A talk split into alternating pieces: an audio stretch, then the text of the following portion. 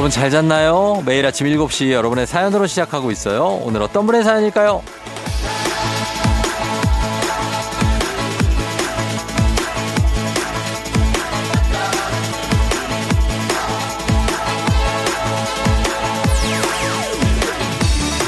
노엘라님, 어느새 작아진 신발을 신고 다닌 아들을 보니 아침부터 마음이 안 좋아요. 어미가 뭐 하느라고 아들 운동화 작아진 것도 모르고 있었는지. 주원아, 오늘 우리 운동화 사러 가자.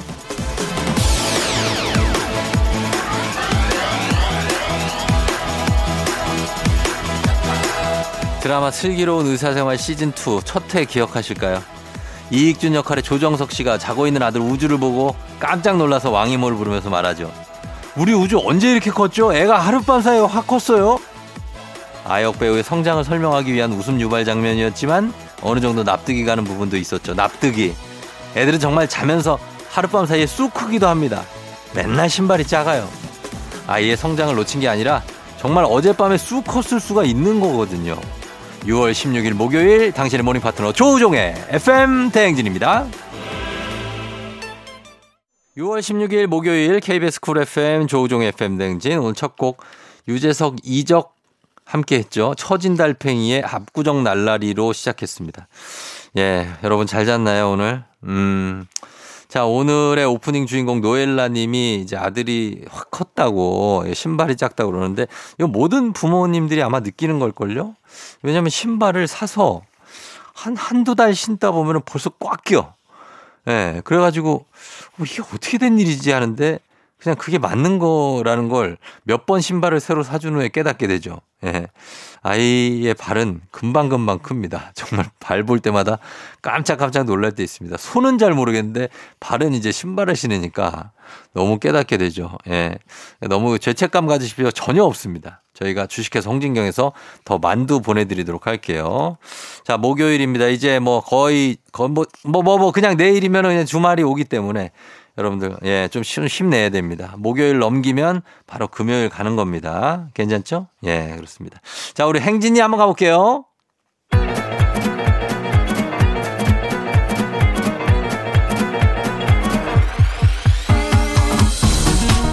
예, 아, 아, 아, 어, 그래요. 마이크 테스트 하는데 들려요?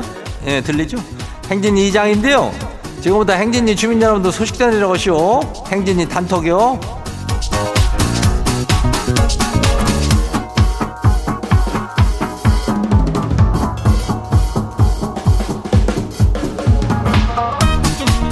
그래요. 저 행진이 단톡 소식 다 들었슈 못 들었슈? 못 들었슈? 아이고. 그 저기 요즘에 저 발코니인가 베란다인가 거기에다가 저 바질 농사 짓는 주민들 많죠? 예. 그 바질 잘 키워봐요. 인전 요즘에 바질 크림 떡볶이가 유행이랴. 우리가 또 유행에 또 민감한 사람들 아뇨? 어? 잘 키운 바질 하나가 그냥 떡볶이로 탄생하는겨. 예, 바질 떡볶이 근데 그뭐뭐뭐뭔 맛이요? 그뭐 특별한 맛이 있겠다면 하는 뭐 어떤 맛인지는 뭐 먹어본 주민이 있으면 좀 알려줘요. 예, 이장한테. 그래요. 어, 우리 행진이 단톡 한번 봐요. 첫 번째 거시기 봐요. 예, K1236 60에다가 435 주민요. 예. 지가 창피해서 못 살아요. 7살 아들이 유치원에서 친구가 속이 안 좋다 그랬더니 지 아들이 뭐라는 줄 알아요? 니 술, 너 술 마셨니? 그래서 속이 안 좋구나. 이렇게 얘기했대요.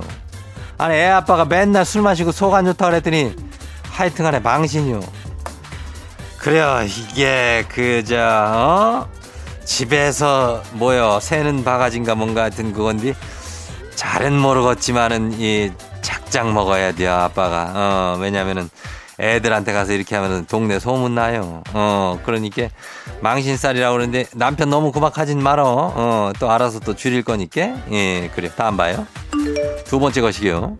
K8001-8549 주민. 왔슈? 어, 그래. 이장님, 집 백수 되슈. 그래도 괜찮아요. 넘어진 김에 뭐 쉬어간다고. 지혜는 뭐 백수 된 김에 제주 한 달 살고 올게요. 괜찮죠? 그래, 뭐 이렇게 여유가 있다면 뭐 괜찮은 거지. 어, 괜찮아요. 뭐 이렇게, 예? 뭐 됐다 그래들이 초긍정으로 이렇게 하는 사고방식 얼마나 좋은겨. 제주 한 달 살기도 이렇게 그냥 여유 있게 이렇게 한다는 것은 인생에 그냥 여유가 있는겨. 어, 이건 부러운겨. 어, 잘 하고 올 수 있게 또 취직할 수 있을겨. 어, 걱정하지 마요. 다음 봐요. 예, 전광훈 주민요. 그래요. 지가 지금 무지하게 슬퍼요. 서글퍼요. 영화 한 편 보고 싶은데요. 같이 보러 갈 사람이 없쇼.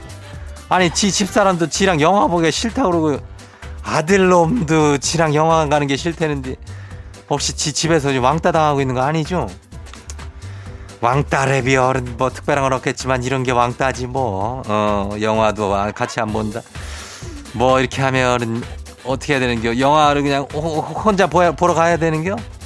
나는 혼자 보는 것도 괜찮더라고. 어, 시간도 그냥 가고 거기서 푹목잘 때도 있고 뭐 얼마나 좋아. 혼자 보러 가요. 예, 괜찮요. 다음 봐요. 마지막이요. 김지연 주민요. 경산하시오. 아니 향이 얼마나 진한지 천리까지 퍼진다는 그 천리향 거기 꽃이 피었슈. 향이 얼마나 좋은지 집에 좋은 일 생길 것 같은 기분이 드는데요. 아무래도 이 복권 사야겠죠? 그래요. 천리향에 꽃이 핀다는 게 뭐 정확하게는 내가 뭔 얘기인지는 모르겠지만 좋은 거 아니야? 어. 그러면은 복권이래면은 복권은 옛날 사람이고 요즘은 뭐 로또라 그러잖아. 어. 그거 사면은 뭐 잘 맞힐 수 있는지 모르겠지만은 경사는 경사요. 예. 하여튼간 축하해요. 사가지고 꼭 당첨돼요. 오늘 행진이 단톡에 소개된 주민 여러분께는 건강한 오리를 만나서 다양한 오리에서 오리 스테이크 세트 이름을 갖다 아주 그냥 아주 야무지게 그냥 해가지고 보내줄게요. 예, 거시하게 행진이 단톡 내일도 열려요. 행진이 가족들한테 알려주고 싶은 뭐, 뭐 소식이나 뭐 거식이 있으면은, 예, 행진이 단톡. 요 말머리 달아가지고 거시하면 돼요. 예. 단문이 50원이, 장문이 100원이, 문자가 샤퍼고 89106. 예, 그래요. 콩은 무료죠. 오늘 여기까지예요. 우리 사전에 풀펌이란 없다. 날카롭고 예리한 시선에 당신. 언제 어디서나 찍기 본능이 발동한다. 구구절절한 사연보다 더 강력한 사진 한 장으로 승부한다. 인증의 민족. 오늘 인증의 민족 주제는 내가 찍은 일출 사진. 우리 아침바는 일출 보기 이거 일도 아니잖아요, 사실. 네, 떠오르는 해를 보면서 어떤 생각을 하셨는지 이무 FM 댕진 공식 인별그램을 통해서 받아봤는데요. 저희 노래 한 곡 듣고 와서 소개해 드릴게요.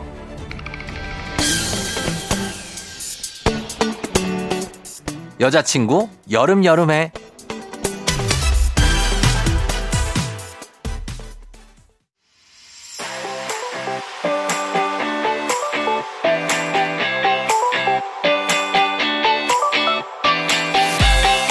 오늘 인증의 민족 주제 내가 찍은 일출 사진 FM댕진 공식 인별그램을 통해서 받았고요. 오늘 주제 추천해주신 9172님 한식의 새로운 품격 사홍원에서 제품 교환권 보내드릴게요.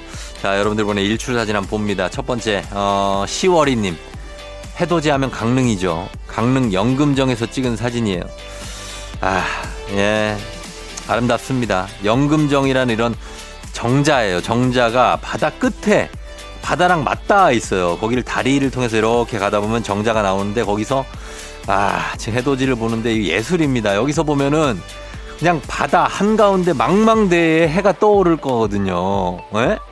얼마나 멋있습니까? 밑에는 바다, 바위가 이렇게 쫙 있고 파도가 철썩철썩 치는데 바다가 막 또 구름에다가 막 하늘이 막 난리가 난 굉장합니다. 예, 시오리님. 예, 잘 찍었어요. 엄청납니다. 어.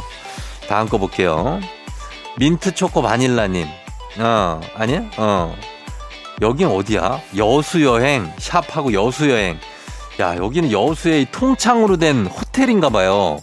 근데 통창으로 앞에 이 뭐라고 그래야 되지? 이거 뭐 마리나라고 그러나? 막 이렇게 배들 정박하는데 거기가 보이거든요.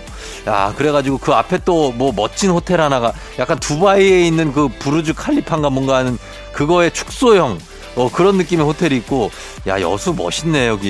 예, 배도 작은 배가 아니에요. 완전히 이거는 무슨 여객선 같은 큰 배들이 막 있고, 너무나 view가 멋있습니다. 거기 왼쪽으로 부옇게, 예, 해가 떠오르고 있는데, 예술인데, 특히 예술인 거는 여기에 골똘하게 생각하는 사람 모양으로 턱을 괴고 머리에다 손을 얹고 있는 우리 애기 사진이 굉장한 예, scene stealer, 예, kill point입니다. 아, 굉장합니다. 여수행. 아, 한번 가볼 만하네요. 예. 자, 그리고 맹꽁맹꽁님. 2016년 10월 충남 안면도에서 본 일출. 같이 일출 보기로 한 다른 언니들이 다 늦잠 자는 바람에 저만 혼자 열심히 사진 찍은 게 아직도 기억난다고. 아, 이거는 뭐, 그냥 뭐, 이거는 소위 달력 사진입니다. 예, 진짜 예술, 이거를 맹꽁맹꽁님이 직접 찍은 거라고요? 이거는 거의 그 포토그래퍼, 어? 사진사들이 찍은 거의 사진 수준인데? 야, 바닷가에 약간 이거 뭐야, 갯바위 같은 게 좀 있고 그 뒤로 해가 떠오르는데 일직선으로 약간 해 그림자가 비치는 게 와, 진짜 예술입니다. 이건 직접 보셔야 돼. 어떻게 설명이 안 되네. 와, 엄청납니다. 엄청나. 예, 일출이란 이런 것이다. 를 보여줄 수 있는 그런 사진입니다. 예. 자, 그리고요. 예, 이미경님, 2020년 1월 1일 경포대에 그 인파를 해치고 겨우 찰칵. 그 후로 1월 1일 일출은 절대 가지 않아요. 아, 이게 뭐야. 이 좀. 아, 이 인간 군상들의 모습이요. 정말 약간 마티스의 작품 같기도 하거든요. 야수파. 예, 그래서 사람들이 막 손을 내밀고 머리를 내밀어서 서로 막 이렇게 해갖고 셀카봉 들고 막 찍은 그 해 사이로 해가 약간 눌렸어요. 사람들 얼굴에. 그래가지고, 어, 찍긴 찍었는데 정말 다시는 가고 싶지 않을 정도의 어떤 인파들이 느껴지는 근데 이것도 하나의 어떤 작품입니다. 예, 제가 볼 때는 그 어느 작품보다도 이 몰려드는 군중들이 찍은 이 사진, 일출을 찍은 사진이 정말 작품이 아닌가 하는 생각이 듭니다. 예, 굉장합니다. 자, 요런 사진들. 예, 하나만 더 볼까요? 예, 하나만 더. 엘리 님. 2020년 새해 아침 속초바다에서 일출 보며 새해 다짐을 했다. 이때만 해도 모두 마스크를 쓰고 있었는데 소망이 이뤄진 걸까요? 하는 사진. 자, 예, 속초 바다에서 사람들이 정말 뭐 아주 많지는 않지만 그래도 한, 어, 한 3, 40분 정도가 지금 보이는데 더 많겠죠. 모여서 일출 새해 다짐을 하면서 이제 찍는 사진인데 점점 뭐 좋아지고 있지 않습니까? 그래서 좋은 것 같고 인증사진도 정말 예술로 찍힌 것 같습니다. 저 뒤에 저 찍힌 게 뭐지? 저 달인가? 해가 있고 뒤에 동그라미가 하나 더 있는데 저건 뭔지 모르겠습니다만 어쨌든 색채의 조합이 완벽합니다.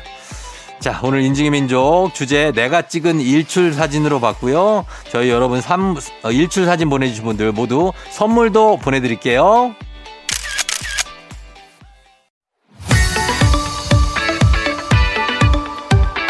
FM 대행진에서 드리는 선물입니다. 가평 명지산 카라반 글램핑에서 카라반 글램핑 이용권. 수분 코팅 촉촉 헤어 유닉스에서 에어샷 U. 온가족이 즐거운 웅진 플레이 도시에서 워터파크 and 온천 스파 이용권. 당신의 일상을 새롭게 신일전자에서 프리미엄 DC 팬. 기능성 보관용기 데비마이어에서 그린백과 그린박스. inner beauty 브랜드 올린 아이비에서 아기 피부 어린 콜라겐. 아름다운 식탁 창조 주비푸드에서 자연에서 갈아 만든 생와사비. 한 번 먹고 빠져드는 소스 전문 브랜드 청호식품에서 멸치 육수 세트. 판촉물의 모든 것 유닉스 글로벌에서 고급 우산 세트 한식의 새로운 품격 사홍원에서 간식 세트 문서서식 사이트 예스폼에서 문서서식 이용권 헤어기기 전문 브랜드 JMW에서 전문가용 헤어드라이어 medical skincare 브랜드 DMS에서 코르테 화장품 세트 갈배 사이다로 속 시원하게 음료 첼로 사진 예술원에서 가족 사진 촬영권 천연 화장품 봉프레에서 모바일 상품 교환권 아름다운 비주얼 아비주에서 뷰티 상품권. 미세먼지 고민 해결 뷰인스에서 all-in-one facial cleanser. 에브리바디 엑센코리아에서 블루투스 이어폰. so nice한 세차 독일 소낙스에서 에어컨 히터 살균 탈취 제품. 판촉물 전문 그룹 기프코 기프코에서 KF94 마스크. 주식회사 상과드레에서 한줌견과 선물 세트. 피부의 에너지를 이너 시그널에서 안티에이징 에센스 의사가 만든 베개 시가드 닥터필로에서 3종 구조 베개. 모기 물렸을 땐 버그 바이트 띵에서 모기침 제거기. 하남 동네 복국에서 밀키트 복요리 3종 세트. 몽뜨 화덕 피자에서 밀키트 피자 3종 세트. 조명이 좋은 행복한 캠핑장 포천 세븐블럭에서 캠핑장 이용권. 정수기 생수 수돗물 안심 워터톡에서 가정용 수질 측정기 지친 직장인의 활력 충전 트레서피에서 옥타코산올 함유 건강기능식품 제부도 해상 케이블카 서해랑에서 2인 탑승권을 드립니다.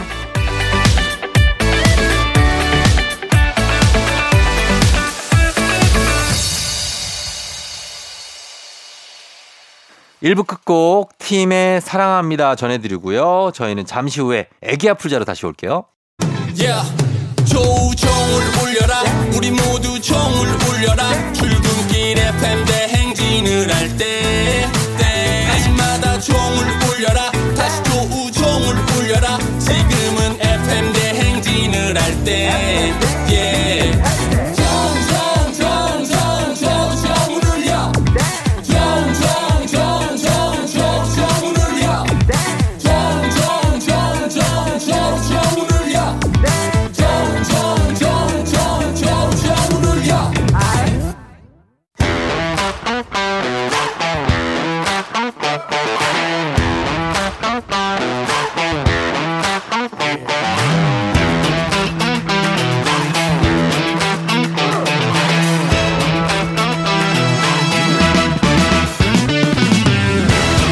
학연 지연만큼 사회를 좀 먹는 것이 없죠. 하지만 바로 지금 여기 FM 댕진에서만큼 예외입니다. 학연하고 지연의 몸과 마음을 기대가는 코너. 애기야 풀자 퀴즈 풀자 애기야.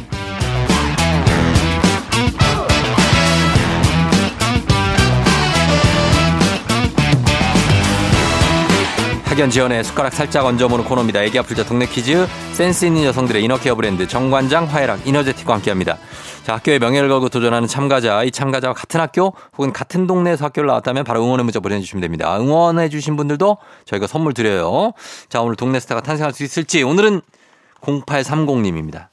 1년 3개월 육아휴직 마치고 복직한 지 오늘부로 딱 2주째예요. 퀴즈 풀고 싶은데 전화 주세요. 걸어봅니다. 복직한 지 2주째. 그러면 좀 적응이 좀 됐을 수 있어요. 그죠? 어, 그러니까. 1년 3개월을 하고. 자, 받았나요? 어. 어, 걸어요. 지금 겁니다. 난이도와 10만 원 상당의 선물을 오른 초등 문제, 난이도 중 12만 원 상당의 선물을 오른 중학교 문제, 난이도 상 15만 원 상당의 선물을 오른 고등학교 문제. 어떤 거 푸시겠습니까? 저 고등학교요. 고등학교 문제를 선택해 주셨습니다. 자, 고등학교. 어느 고등학교 나오신 누구신가요? 아, 저는 서울 양천구 목동에 소재한 한가람 고등학교 나온 정하나라고 합니다. 정하나 씨. 네, 정하나 씨 반갑습니다. 반갑습니다. 아유, 한가람 고등학교 잘 알죠. 아, 아세요? 그럼 여길 왜 몰라요? 한가람 고등학교 여기 그냥 목동에 그냥 가다 보면 보이잖아요. 아, 맞습니다. 어, 목동 저는 파리공원 가끔 산책도 하거든요. 아, 그러세요? 예, 네, 그 산책 목동 그 파리공원 지금 약간 공사 중인 거 알아요? 아, 끝났어요. 끝났어요? 네. 아, 진짜 거기 막 루브르 네. 박물관처럼 막 만들어 놓고 막 그러던데. 아, 못 어. 갔는데요. 끝났더라고요. 아, 끝났대요? 그- 아. 네네. 그럼 됐네. 거기 가시면 되고. 지금 또 목동 살아요? 아, 저 지금은 신정동에 살고 있습니다. 아, 신정 알죠, 거기. 예, 신정 바로 옆인데 뭐, 목동 바로 옆에, 그죠? 네, 맞아요. 알겠습니다. 정하나 씨 반갑고요. 네, 정하나 씨 지금 1년 3개월 휴직 후 복직? 맞습니다. 아, 축하합니다. 감사합니다. 이제 적응 다 됐어요, 지금? 2주 됐다고 그러는데? 아, 음. 네. 그래도 네, 변한 게 많이 없어서 네. 그리고 옆에서 동료들이 많이 도와줘서 어, 네. 잘 그래. 하고 있습니다. 잘 하고 있어요? 네. 그래요. 잘하면 되는 거죠. 네. 하나 씨? 아, 떨리네요. 네, 네. 떨려요? 네. 예, 편하게 해요, 편하게. 네. 아, 알겠습니다. 하나, 문제 하나 풀어 볼까요? 네. 자, 문제 내드리겠습니다. 문제 드립니다. 자, 고등학교 2학년 화학 1 문제 갑니다. 인공 강우는 구름방울이 빗방울로 크지 못하는 구름의 응결핵, 즉, 비 씨앗을 뿌려 구름 입자가 인공적으로 뭉치도록 만들어주는 겁니다. 자, 여기서 문제입니다. 비. 비 하면 강동원 씨가 갑자기 여자 주인공 우산 속으로 뛰어들어오는 이 영화의 장면이 유명한데요. 그 당시 상영관마다 여성분들의 탄성으로 가득했던 이 영화의 제목은 무엇일까요? 객관식입니다. 1번 클래식, 2번 늑대의 유혹, 3번 미녀는 괴로워. 2번. 예? 뭐라고? 2번 늑대에 유혹 하겠습니다. 이 영화 봤어요? 네. 2번 늑대의 유혹이라고요, 이 영화가? 네. 늑대의 유혹. 정답입니다. 예, 그래요. 아, 요거 네. 보면서 탄성 지르던 분 중에 한 명이었나요? 아, 네. 너무 예. 멋있어가지고. 어, 그래요. 너무 멋있었고. 네. 자, 우리 사회 학연지원 타파였지만 여기서만 학연지원 중요합니다. 동네 친구랑 보너스 퀴즈. 자, 지금 참여하고 계신 하나 씨 같은 동네 학교 출신들 응원 문자 보내주세요. 여기는 바로 한가람 고등학교 양천구 목동에 위치해 있는 고등학교입니다. 단문 50원 장문 100원의 정보 이용료가들은 샵 8910 퀴즈에 성공하면 획득한 기본 선물과 함께 15만 원 상당의 기, 기능성 베개 얹어드리고요. 그리고 문자 보내준 같은 동네 출신 청취자분들 모바일 커피 쿠폰 쫙 쏠 수 있습니다. 자, 준비되셨습니까? 요거 문제 실패하면요. 파리공원은 이제 못 간다고 보면 돼요. 아셨죠? 네. 예, 요거 느낌 있게 가야 됩니다. 자, 하나씩 화이팅 하면서 문제 드립니다. 고등학교 2학년 세계사 문제입니다. 이곳은 예술가에게 막대한 후원을 한 메디치 가문의 영향으로 르네상스의 본고장으로 불리고요. 유명한 미술관과 박물관이 많아 매년 수백만 명의 관광객이 찾고 있습니다. 1982년 도시 전체가 유네스코 세계유산으로 등재된 이곳은 어디일까요? 자, 15만 원 상당의 기능성 베개에 동네 친구 30명의 선물이 걸려 있는 문제 출제됐습니다. 자, 이곳 어디인지 자, 이곳이 어딘지 일단 나라를 말씀드릴게요. 나라는 이탈리아에 있습니다. 아. 이탈리아. 이탈리아. 어, 이탈리아에 있는데 그 그 물 많은데 거기 말고 네. 미술관하고 박물관 많은 데 있잖아요. 예? 우리가 음. 저기 어? 손등 여기 손톱 째면은 뭐 나와요, 거기 안에서? 어? 손톱 여기 바늘로 째 뭐가 나온다고요? 피요? 그지? 그럼 그건 뭐, 뭐예요? 피가 피. 이 도시 어디에 피? 어? 피로 시작한다고 피. 어? 어, 그 박물관 있고 그 도시 그 있잖아 밀라노 말고 로마 말고 어? 세 글자 피렌체. 뭐라고요? 피레, 피렌체? 피렌 체. 피렌체 네. 피렌체 정답입니다. 아유 피렌체. 아유 그래도 들어보긴 했네 들어보긴 했어. 아, 저 가봤어요. 진짜. 가봤대 또 아 여기를 근데 왜 기억이 안 나냐고 말입니다. 아, 너무 떨려가지고. 아유 피렌체를 그걸 가봤는 예? 아, 거기 가서 뭐 봤는데요 거기서 피렌체에서 저 기억도 안 나요. 아 정말 나 피렌체는 예 정답입니다. 감사합니다. 예 피렌체 아 나 진짜 나 거의 그 눈에서 피 날 뻔했어요. 어 이거 피피 막 이래가지고 아, 잘 맞춰주셨습니다. 네, 아, 감사합니다. 예 그래요 하나씩 잘 맞췄고 네. 예 일단 성공이에요. 뭐 복직도 성공했고 퀴즈도 성공하고 다 성공했어요. 예 아, 고맙습니다. 그래요. 자 이제 뭐 끊기 전에 우리 남편한테 한마디 네. 해요. 예 아, 네. 음. 남, 남편한테 한마디 하겠습니다. 시작 민망해 하지 말고 딱 아, 민망. 아니야 아니야 아니야. 네. 시작. 남, 남편, 음. 아들, 나 방송 나왔어. 어, 사랑하는 우리 남편, 아기 보기 힘들지. 어, 내가 그 마음 알아. 항상 고맙고 사랑해. 내가 예. 더 잘할게. 그래요, 그래요, 그래. 잘했어요. 네. 예, 아, 잘, 남편이 아주 흐뭇해 할 거예요. 어, 너무 떨려요. 어, 그러니까 하나씩.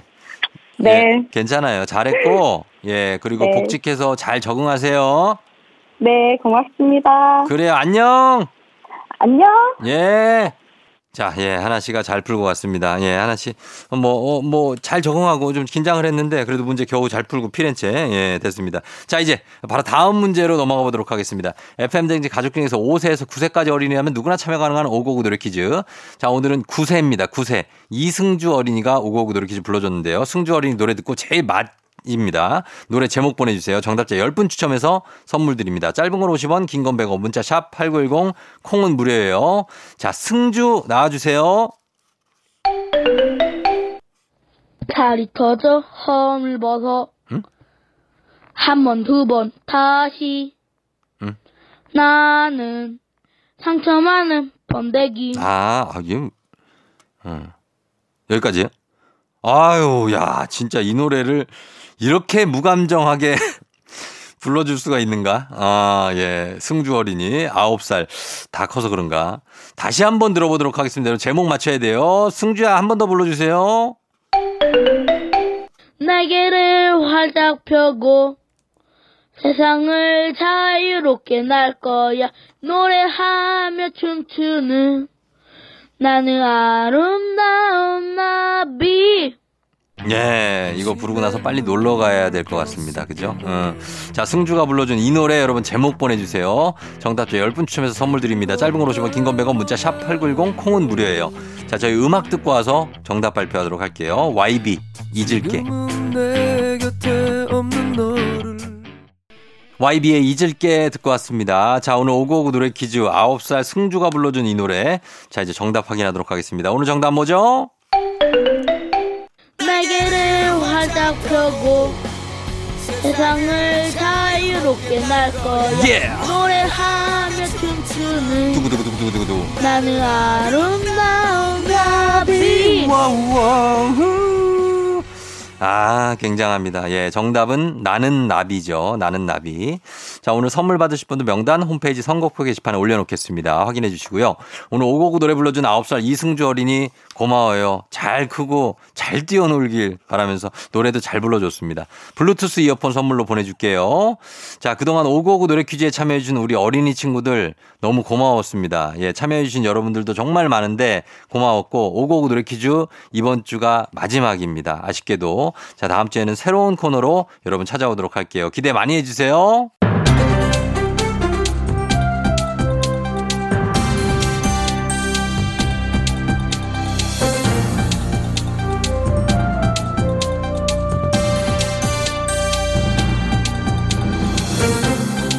안윤상의 빅마우스전은 손석회입니다.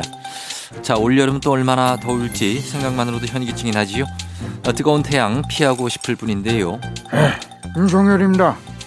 태양을 피하는 방법은 그 다들 알고 계시죠? 에? 알지요. 일단 첫 번째는 선크림을 꼼꼼히 챙겨 바르는 것이지요. 선크림을 바를 시간이 어디 있습니까?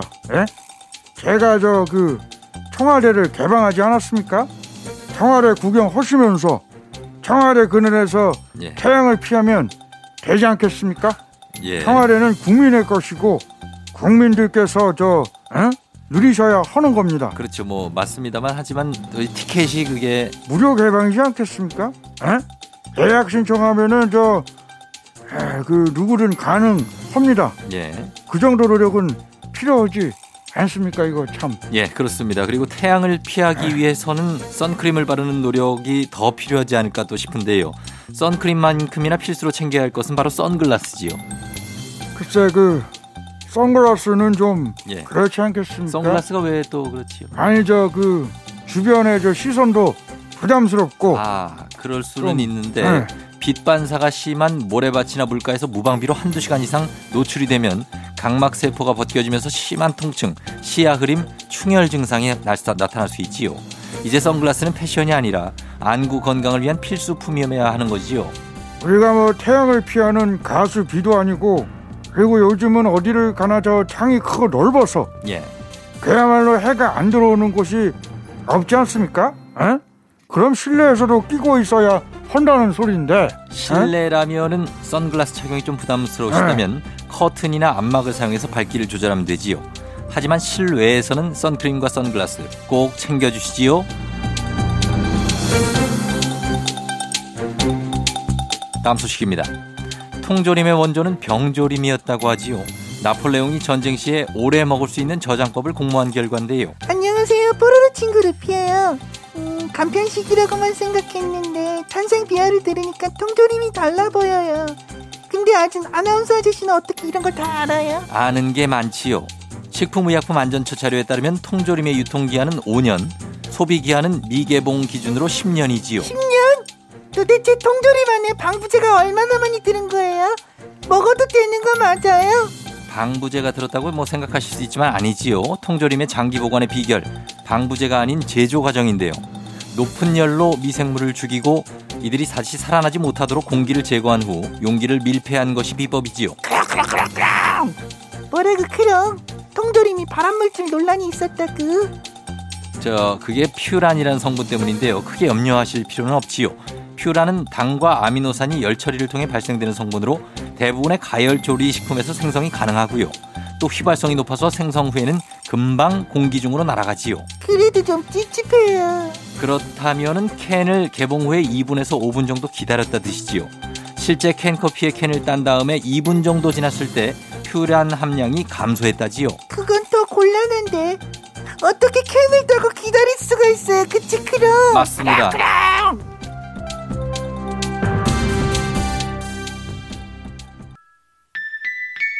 2부 끝곡 명곡 들려드릴 시간인데 참 정말 굉장한 명곡. 예.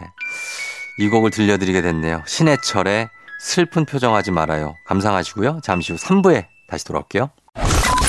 You're rocking with the DJ. DJ 조종의 FM. 어머나 벌써 8시 어쩌지 벌써 8시네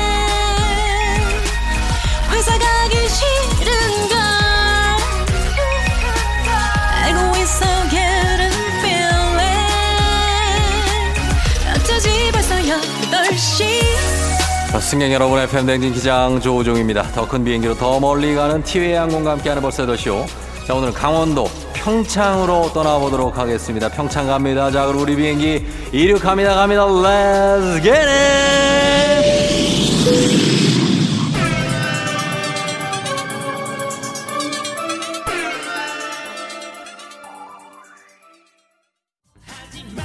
아하하 0524님 강아지가 제 다리 사이에서 자고 있어요. 도저히 뿌리치고 일어날 수가 없는데 이런 것도 지각사유 인정 되나요? 하셨는데 그냥 깨워버리는 게 나을 것 같은데요. 일어나서 회사 가야 됩니다. 예 걔는 또 딴 데서 잘 수 있습니다 4019님 아침 먹을 시간 없다니까 엄마가 김치 김에다가 밥 싸서 입에 막 넣어줬는데 왜 이렇게 맛있죠? 유유유유 엄마 더 줘! 김에다 밥 싸 먹는 게 제일 맛있습니다. 세상 최고 맛있는 김밥입니다. Let's get it!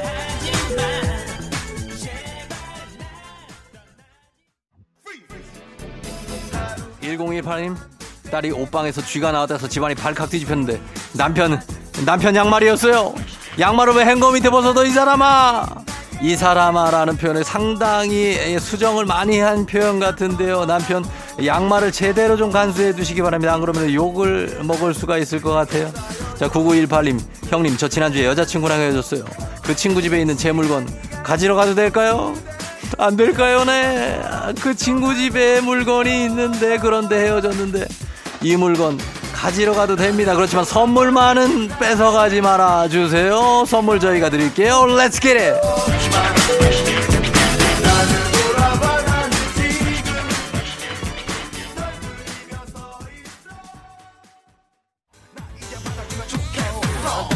(2761님) 낚시하러 왔는데 왜 제 낚싯대만 잠잠한 거죠? 여기저기 엄청 잡히는데 물고기들이 저한테만 안 와. 재밌기는 맛없게 생긴 걸까요? 하셨습니다. 아닙니다. 낚싯대가 잠잠한 건 아닙니다. 예, 미끼가, 미끼가 문제가 있습니다. 미끼 두 개를 한 번에 달아보시기 바랍니다. 양이 좀 적은 것 같습니다. 양을 늘리세요. 박선우 씨, 영유아 검진 받았는데 우리 아이 머리 크기가 1등이래요. 지우가, 아빠가 미안하다. 괜찮습니다. 머리 크기 크면 머리 좋고 나중에 공부 잘할 겁니다. 박선우 씨 괜찮습니다. 박선우 씨 2761님 선물 나갑니다. come on.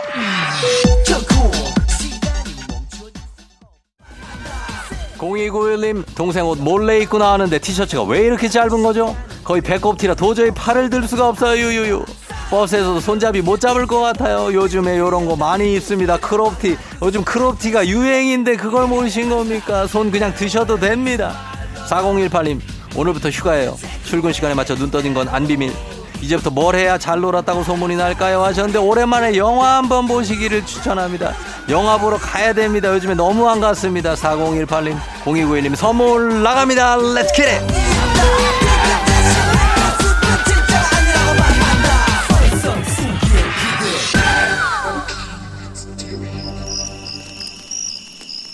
FM 댕지 버스 8시오. 저는 지금 강원도 평창 청옥산의 600마지기에 와 있습니다. 오늘부터 약 열흘 동안 수성, 금성, 화성, 목성, 토성, 천왕성까지 총 6개 행성이 동쪽 하늘부터 남쪽 하늘까지 대각선으로 정렬하는 모습을 볼 수 있다고 해가지고요. 별 관측의 성지인 이곳을 방문하게 됐습니다. 아, 두세 개의 행성이 서로 가까이 있는 거 이거 드물지 않게 볼 수 있지만 이렇게 여러 행성이 나란히 늘어서는 경우가 2004년 이후에 무려 18년 만이고요. 다음에 또 이거 보려면 2040년까지 기다려야 됩니다. 고도가 좀 높아서 아주 춥긴 하지만 쏟아질 듯한 은하수와 함께 행성들이 늘어선 모습을 직접 관찰하는 경험이 아주 짜릿합니다. 아, 근데 달과 지구 사이에 아주 반짝이는 별이 하나가 보이는데 이거 아주 반짝입니다. 이게 뭐죠? 저 별 이름이 아, 조스타라고요. 예, 조스타. 그렇습니다. 바로 저가 되겠습니다. 조우종 스타, 저 스타. 아, 죄송합니다. 자, 코로나 끝나도 떠나지 못하는 분들 위한 여행지 ASMR.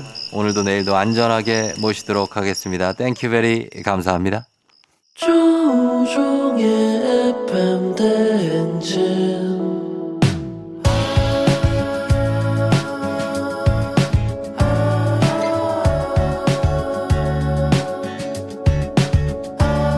good morning 우리 같이 꿈꾸며자 행진.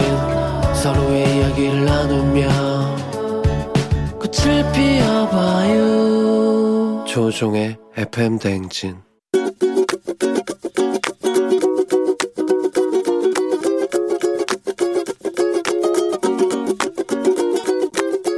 저희 아버지한테 좀 잔소리를 하고 싶습니다. 저희 아버지가 너무 모범적이신 나머지 굉장히 그 자린고비십니다. 아빠 같은 사람 본 적이 없어요. 다른 아빠 외 사람은. 일단 핸드폰이 없으신데 그건 뭐 철학이라고 쳐도 병원도 악비도 아끼시고 그리고 옷도 한 번도 안 샀어요. 제가 그 37살인데 37년 동안 일단은 안 산 건 확실해요. 제가 태어나기 전에 입었던 옷을 계속 입거나 아니면 작업복. 아, 사면은 혼납니다. 어렸을 때 제가 한번 난방을 사드린 적이 있는데 그거 그대로 포장 안 뜯었고 있어요, 지금도. 그냥 장롱에 있을 거예요. 이게 사실은 제가 아버지한테 말을 안 하고 여행을 안 간다고 거절할 게 100%이기 때문에 그냥 비행기표 그냥 사서 가야 된다고 그냥 하려고요. 계획하고 있어요. 아버지, 이제 그 책임감을 좀 내려놓으셔도 될 것 같아요. 한번 여행이라도 한번 같이 가시죠. 티켓도 그냥 아빠한테 허락 안 받고 당연히 거절할 거니까 제가 그냥 사놓고 아, 오- 내일 갈 거예요 하면은 그냥 예, 못 이기는 척 하면서 가셨으면 좋겠습니다. 아버지 제발 효도할 기회를 주세요.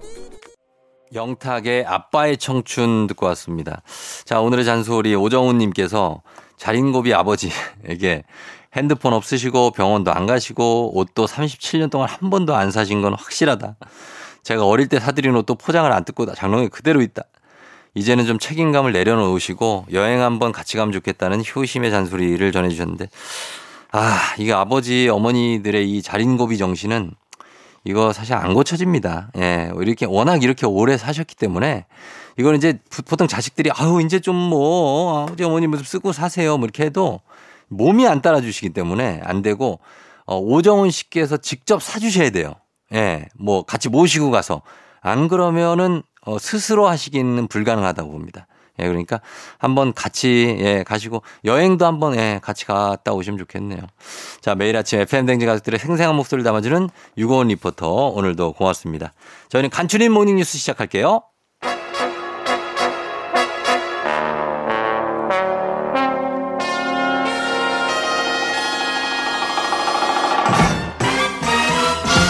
범블리 morning 뉴스. 자, 오늘 KBS 김준 범 블리블리 기자와 함께 하도록 하겠습니다. 안녕하세요. 네, 안녕하세요. 네, 정말 일사불란, 일사불란이 아니고 눈코뜰 새 없이 바쁜 아, 우리 김준범 기자. 그 와중에도 또 소소한 재미들이 있습니다. 네. 아, 재미가 있어요? 예, 예. 사회부 어. 있다 보면은 네. 뭐 이런저런 소문도 좀 듣게 되고 어. 물론 소문이 거짓인 경우도 있는데요. 예, 예, 원래 소문은 다 개연성이 있거든요. 다 그럴 듯하거든요. 음. 그런 것들 주워 들어가지고 주변에 좀 알려주면 어. 좋아라도 하고. 아, 그러면은 뭐 어. 오늘 뭐 하나 공개합니까? 근데 사실이 아닌 게 많아서 아, 그래서? 제가 공개하면 아마 소송 당할 것 같습니다. 알겠습니다. 예, 예. 그런, 그런 재미로 소소하게 예. 또 살고 예. 계시고. 자, 오늘은 뉴스가 이게 첫 번째 뉴스가 국제 노동기구죠. ILO. 네. ILO가 안전하고 건강하게 일할 권리를 노동 기본권에 추가를 했다고요? 예, 안전하고 건강하게 일할 권리를 노동 기본권에 추가한 겁니다. 아. 이게 없었어요, 이런 권리가? 당연히 그런 반문이. 그럼 아. 여태까지는 아니었어? 네, 그러니까. 아니었습니다. 그래요? 아, 그러니까 지금까지는 그러니까 이제 뭐 그게 중요하지 않다는 뜻이 아니라 네. ILO가 명문화 시켜놓은 노동 기본권이 음. 지금까지는 딱 네 개가 있었어요. 뭐였어요? 그러니까 결사의 자유, 그러니까 음. 뭐 노동조합 등을 만들 수 있는 음. 자유를 줘라. 네. 뭐 차별 금지. 그렇죠. 너무 당연하죠. 네. 강제 노동 금지. 그렇죠. 아동 노동 금지. 그러니까 어. 이런 누구나 공감할 만한 최소한의 음. 최소한의 것들만 이제 규약으로 설정해 왔던 건데 왜냐하면 너무 눈높이를 높이면 음. 네. 선진국은 받아들이겠지만 후진국은 안 받아들이니까 음. 그래서 최대 공약수를 찾기 위해서 그렇게 해놨던 건데 네. 그 최대 공약수의 항목에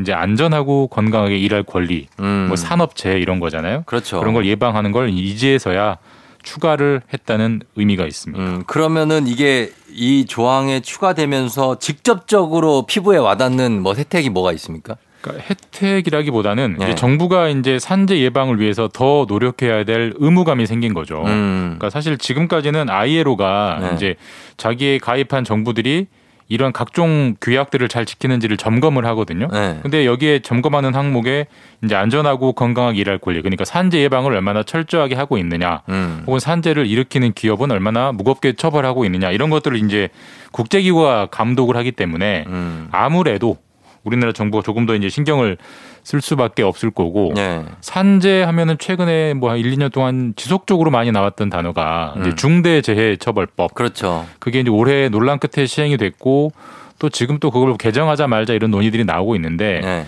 그게 그 법의 취지가 옳건 그르건 기본적인 취지는 산재를 줄여보자라는 건데 네네. 여전히 하루에 한 두 명 정도가 계속 일터에서 산재로 돌아가시고 있기 때문에 그러니까. 그 법의 취지가 온당하게 지금 구현되고 있다고 보기는 좀 어렵고 네. 그런 상황에서 ILO가 이렇게 어떻게 보면 시어머니 역할을 더 하기 때문에 음. 산재를 줄이는 데는 뭐 조금이라도 도움이 될 건 확실한 그런 사실입니다. 그렇죠. 예, 우리 노동자들의 어떤 안전 제일 중요한 거니까 예. 예, 뭐 의미가 있는 어떤 추가인 것 같습니다.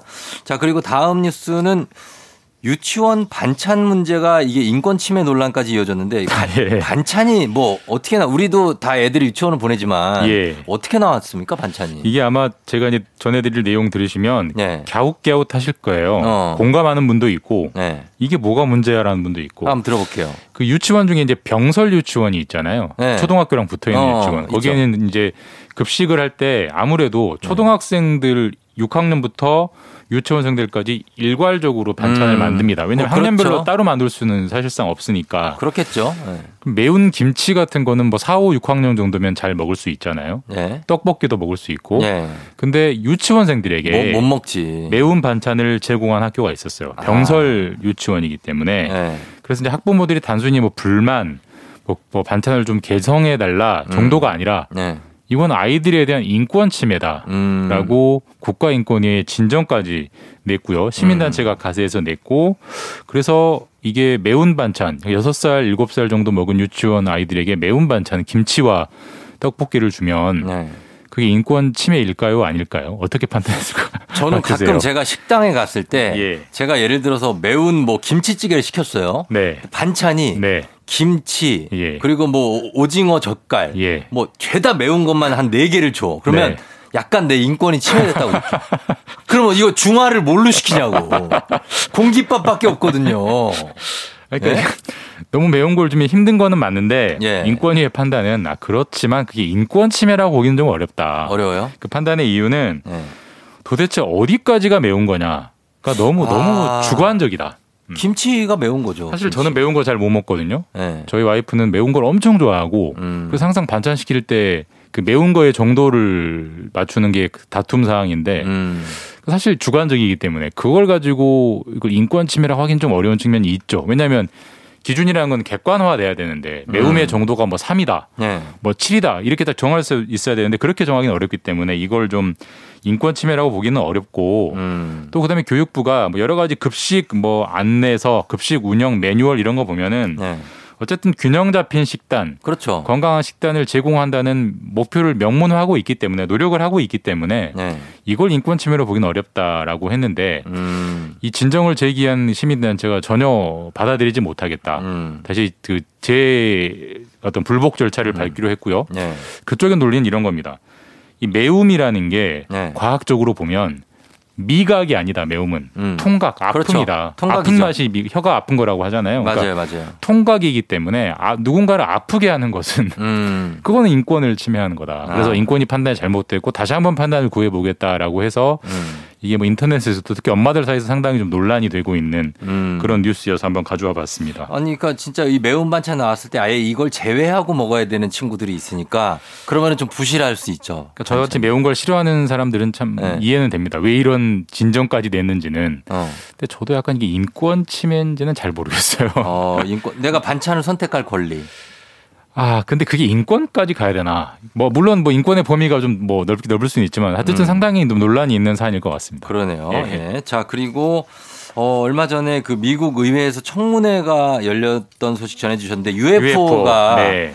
존재한다는 미국 정부의 공식 보고가 있었는데 이걸 추가적으로 또 조사를 더 한다고요? 그러니까 이제 UFO 이제 실제 그때 청문회 때 부른 명칭은 UAP 네. 미확인 비행 현상은 음. 분명히 지구상에 존재한다. 그러니까 UFO는 분명히 있다라고 이제 발표를 했었고요. 네. 근데 거기서 딱 끝나버렸어요. 어. 그리고 이제 UFO 그러면 네. 당연히 외계인 ET 이런 걸 어, 생각하잖아요. 거기까지 가죠. 근데 거기까지는 안 갔고 UFO가 있다. 네. 미확인 비행 현상이 있다. 미확인 비행 물, 물체가 있다라고만 끝내버리니까 이제 문제를 풀다만 느낌이잖아요. 음. 그래서 워낙 많은 사람들이 궁금해했고 음. 이제 우주 그러면 가장 많이 생각나는 미국의 기관이 나사잖아요. 나사죠, 나사. 미항공 우주국 여기가 그러면 우리가 정확하게 실체 규명을 해보겠다. 음. 추가 조사를 해보겠다라고 이제 계획을 발표했습니다. 네, 그래요. 그, 그게 어, 외계인이 그걸 몰고 온 거냐 아니냐 예. 이걸 확인한다는 겁니까? 맞습니다. 그러니까 실제로 이제 정확한 용어는 지구적 현상인지 네. 비지구적 현상인지, 그러니까 뭐 음. 지구에 누군가가 만들어낸 비- 미확인 UFO인지 아니면 정말로 외계인이 만든 건지를 한번 확인해 보겠다. 그리고 네. 시한도 박았어요. 아홉 달 동안 연구해서 음. 지금으로부터 아홉 달이니까 내년 초쯤 나오겠죠. 음. 그래서 외계인과 관련이 있다 없다를 밝히기로 했고 적어도 지금까지는 비지구적 현상이 연루됐다는 증거, 그러니까 외계인이 손을 댔다는 증거는 음. 현재로서는 없다. 근데 어쨌든 규명해서 발표하겠다라고 했으니까 외계인의 존재가 드디어 내년에는 음. 확인이 될 수 있는 거 아닌가라는 기대를 갖게 됩니다. 아, 한번 기대해 봅니다. 그게 궁금한 거니까 우리는. 맞습니다. 예. 네. 자, 그리고 요즘 산업 현장에서 각종 원자재 부족 문제, 뭐 문제가 정말 한두 곳이 아닌데 탄산도 부족하다고요? 그러니까 이제 우리가 그 탄산 우리가 그 사이다 콜라에 들어가는 탄산도 탄산이지만 이 네. 산업 현장에서는 어디에 많이 쓰이냐면 네. 용접을 할 때 탄산 써요? 탄산이 반드시 필요하다고 음. 합니다. 저도 잘 몰랐는데 용접을 할 때 탄산이 있어야 용접의 거품이 제거가 되고 용접할 때 거품이 들어가 버리면 기포가 들어가니까 음. 용접이 튼튼하지 않거든요. 네. 그래서 그걸 제거하기 위해서 탄산이 필요하다고 하는데 요즘은 탄산도 너무 부족해서 음. 탄산 그 용접하는 가동률이 한 70% 정도로 떨어져서 네. 여러 가지 산업 현장에 문제가 생기고 있다라는 거예요. 탄산도 수입입니까? 아닙니다. 이거는 우리나라에서 만드는데 네. 우리나라 주로 이제 석유 정유사들이 어. 그 정유를 하는 과정에서 탄산이 나와요. 음. 근데 그때 이제 정유사들이 최근에 설비 교체를 대대적으로 하다 보니까 음. 그 시, 어떤 공장 그, 그, 그 정유가 약간 좀좀 멈췄고요. 네. 그러다 보니까 탄산 생산이 덜 됐는데 대기업들은 이걸 다 알고 있었기 때문에 미리 다 탄산을 사놨는데 그러니까 음. 뭐 사이다 콜라는 문제가 없어요. 근데 음. 용접을 하는 기업들은 상대적으로 중소기업들이 많기 때문에 음. 준비를 못 해놨다가 지금 애를 먹고 있다. 네. 산업 현장에서 참 골머리다라는 거예요. 알겠습니다. 자, 여기까지 듣겠습니다. 지금까지 김준범 기자와 함께 했습니다. 고맙습니다. 네, 내일 뵙겠습니다. 라붐 상상 더하기.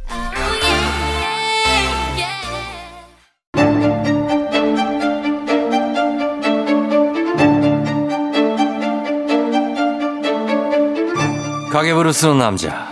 한때 경제기사 좀 썼던 남자. 열리라는 이 세상 모든 부자 지망생들 모두 다 여기로 부자의 세계.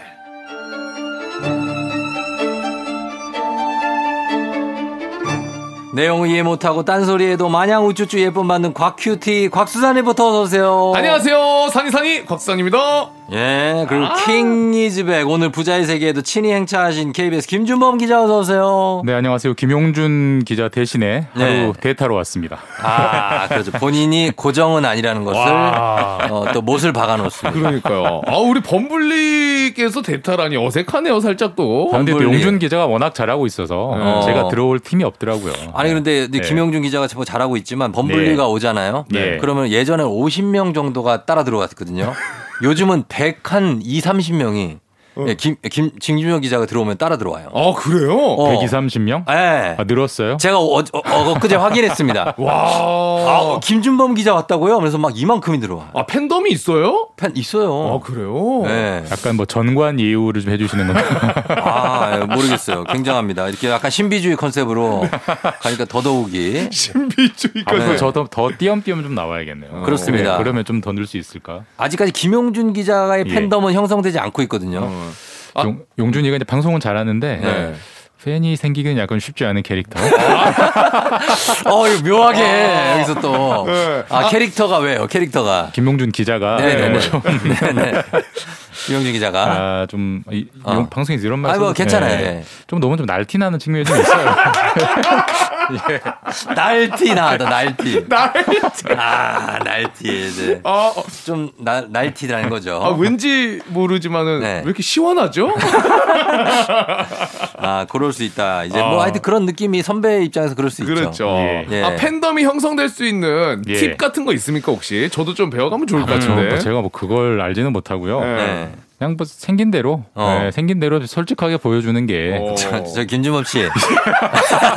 그런 걸 얘기할 정도는 아니에요. 그래서 제가 하면 안 된다고 뭐 했잖아요. 그걸 방법을 알려주고 있어. 그 정도 아니라고요. 죄송합니다. 두 분 뭐 하시는 거예요? 더 자중하겠습니다. 아, 재밌, 재밌네.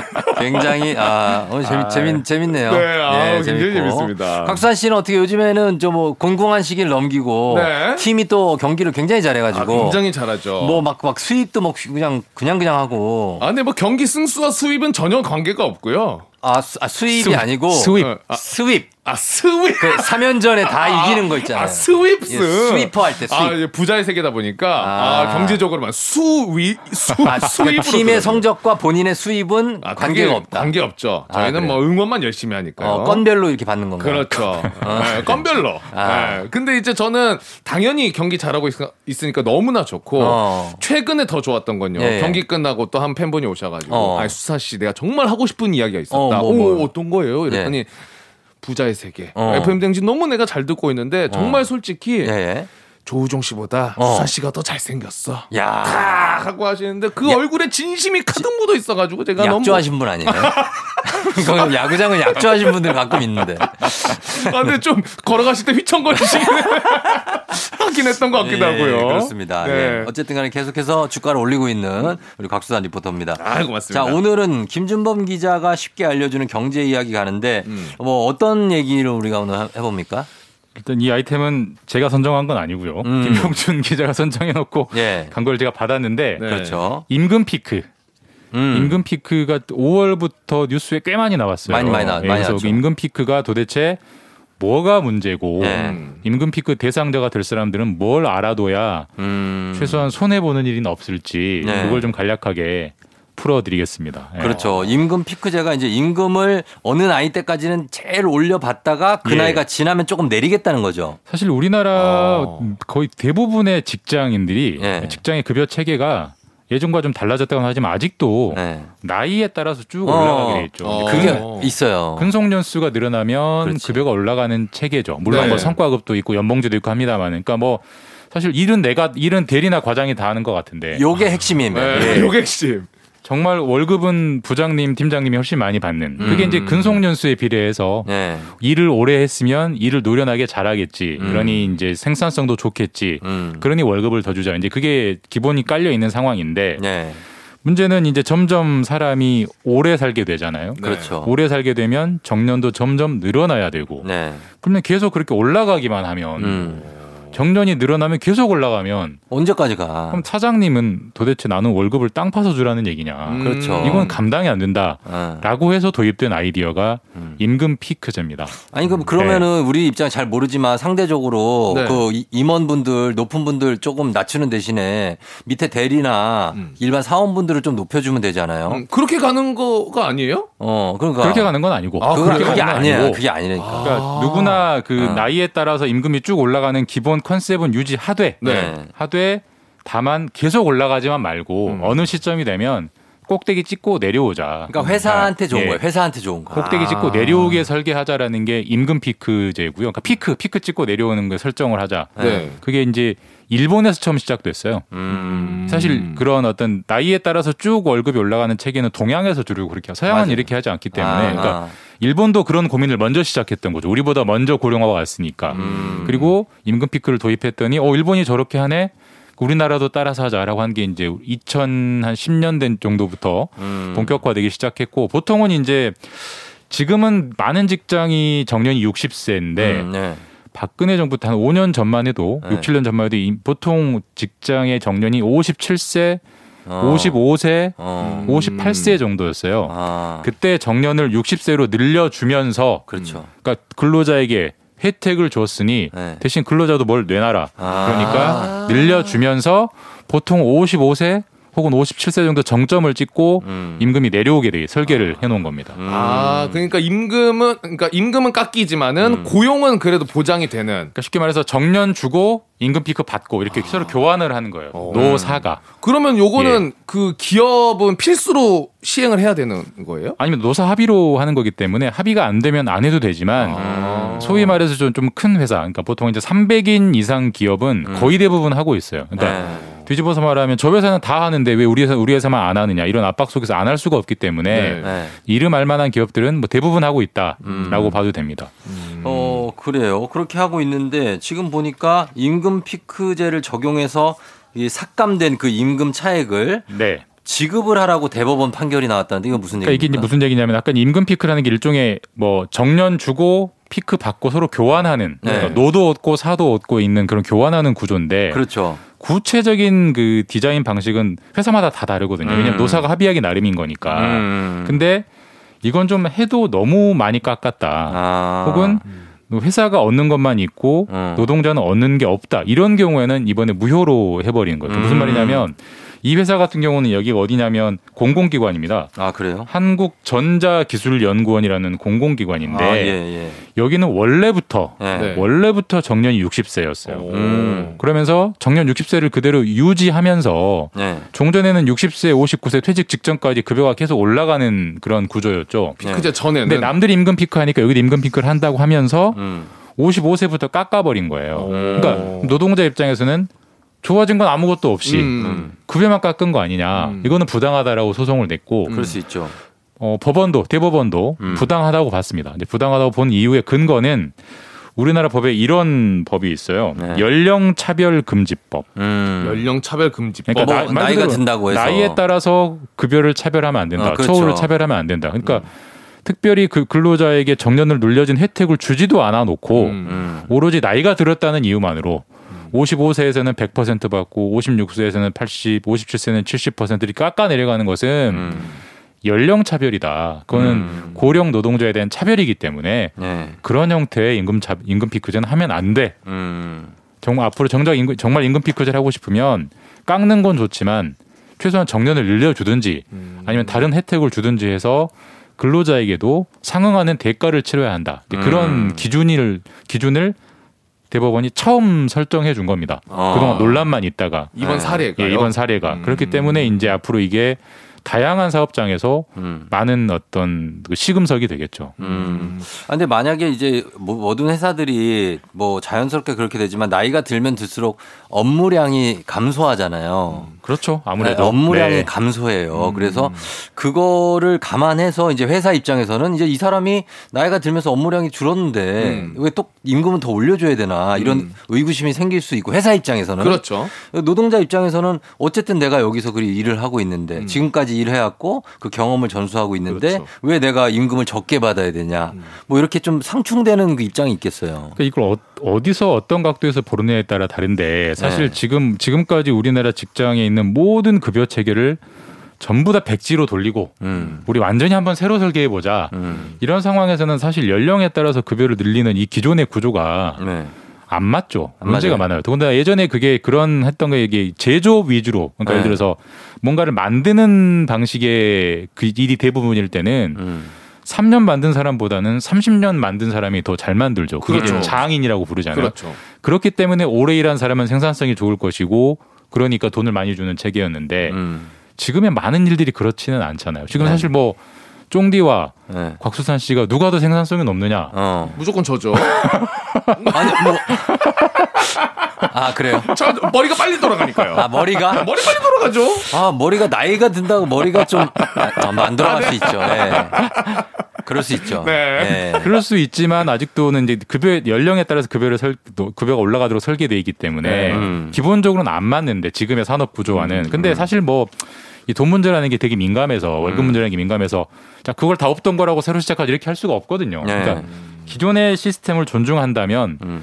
사실 임금 피크제 형식으로라도 일정한 절- 연령이 되면 깎아 내려가는 게 음. 불가피한 측면은 있긴 합니다. 왜냐하면 음. 뭐 회사가 너무 부담되니까. 그렇죠. 네. 예.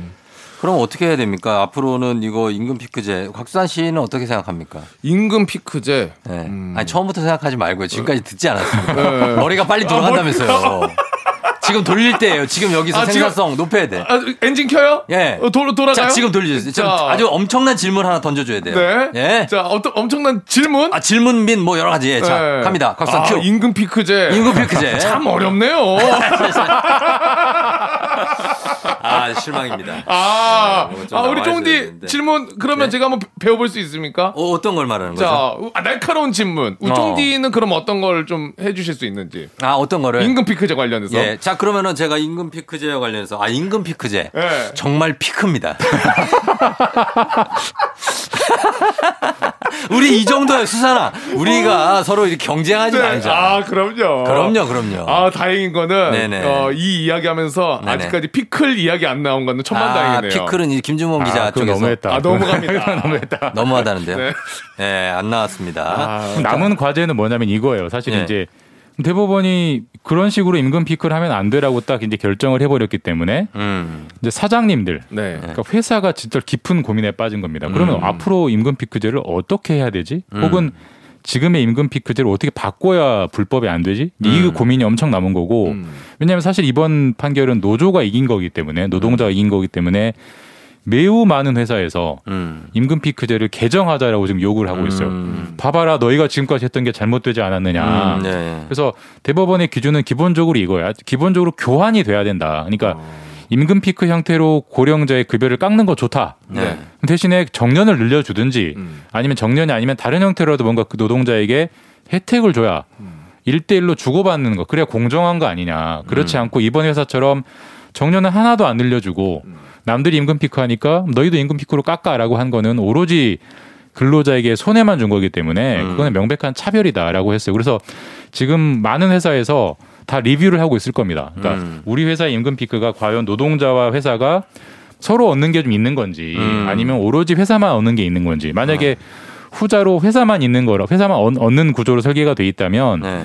그건 아마 소송으로 가면 100점 100패가 될 거예요. 그러면 어. 100점 100패가 되면 회사가 져서 기분 나쁘다의 문제가 아니라 원래 줬어야 될 임금을 안 준 거기 때문에 네. 나중에 이자까지 더해서 줘야 됩니다. 그러니까. 네, 임금을 그러니까 일종의 체불 임금이 되는 거죠. 네. 음. 그래서 그건 심각한 문제가 되기 때문에 많은 회사들이 아마 소- 다 리뷰를 하고 있을 거고 뭐 스스로 개정하는 것도 있고 뭐 노사협상으로 개정하는 것도 있고 아니면은 뭐 소송까지 가는 것도 있겠지만 어쨌든 기본적인 원칙이 나왔어요.